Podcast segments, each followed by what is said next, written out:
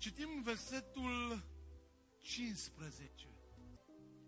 Iată în adevăr ce vă spunem prin cuvântul Domnului. Deci, prin cuvântul Domnului. Rețineți expresia, nu alandala, nu oricum. Siguranță, prin cuvântul Domnului. Amin? Noi cei vii, și Pavel și-a dorit mult. Știu pe cineva care și-a dorit mult să apuce răbire. Și eu îmi doresc ca să vină Domnul, ca din viață să ne ia Domnul direct la El. Doamne ajută-ne pe fiecare. Noi cei vii care vom rămâne până la venirea Domnului, nu vom laua înaintea celor adormiți, căci însuși Domnul cu strigăt, cu glasul unui arhanghel, cu trâmița lui Dumnezeu, se va coborâ din cer.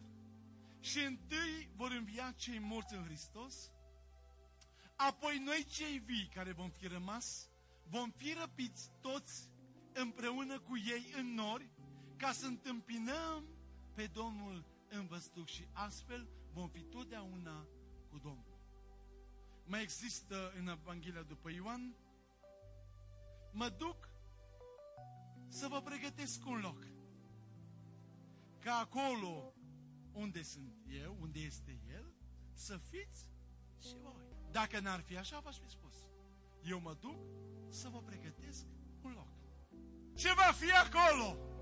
Ce va fi acolo? Vom uita de dureri, de necazuri, de chin, de boală, de strâmtorarea în care suntem și vom fi cu Domnul o veșticie în lacrimi de bucurie. Amin?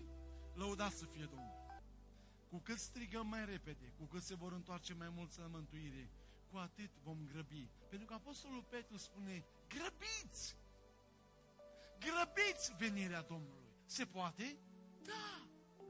Tu! Noi toți! Eu! Grăbim venirea Domnului. Se poate? Da!